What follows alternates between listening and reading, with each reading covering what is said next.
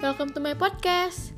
Aku Nadia, dan ini bukan podcast aku episode yang pertama, tapi ini adalah podcast kenalan. Karena pepatah mengatakan, jika tak kenal maka tak sayang. Jadi aku pengen dikenal dulu, baru disayang. Dah dulu ya, bye-bye!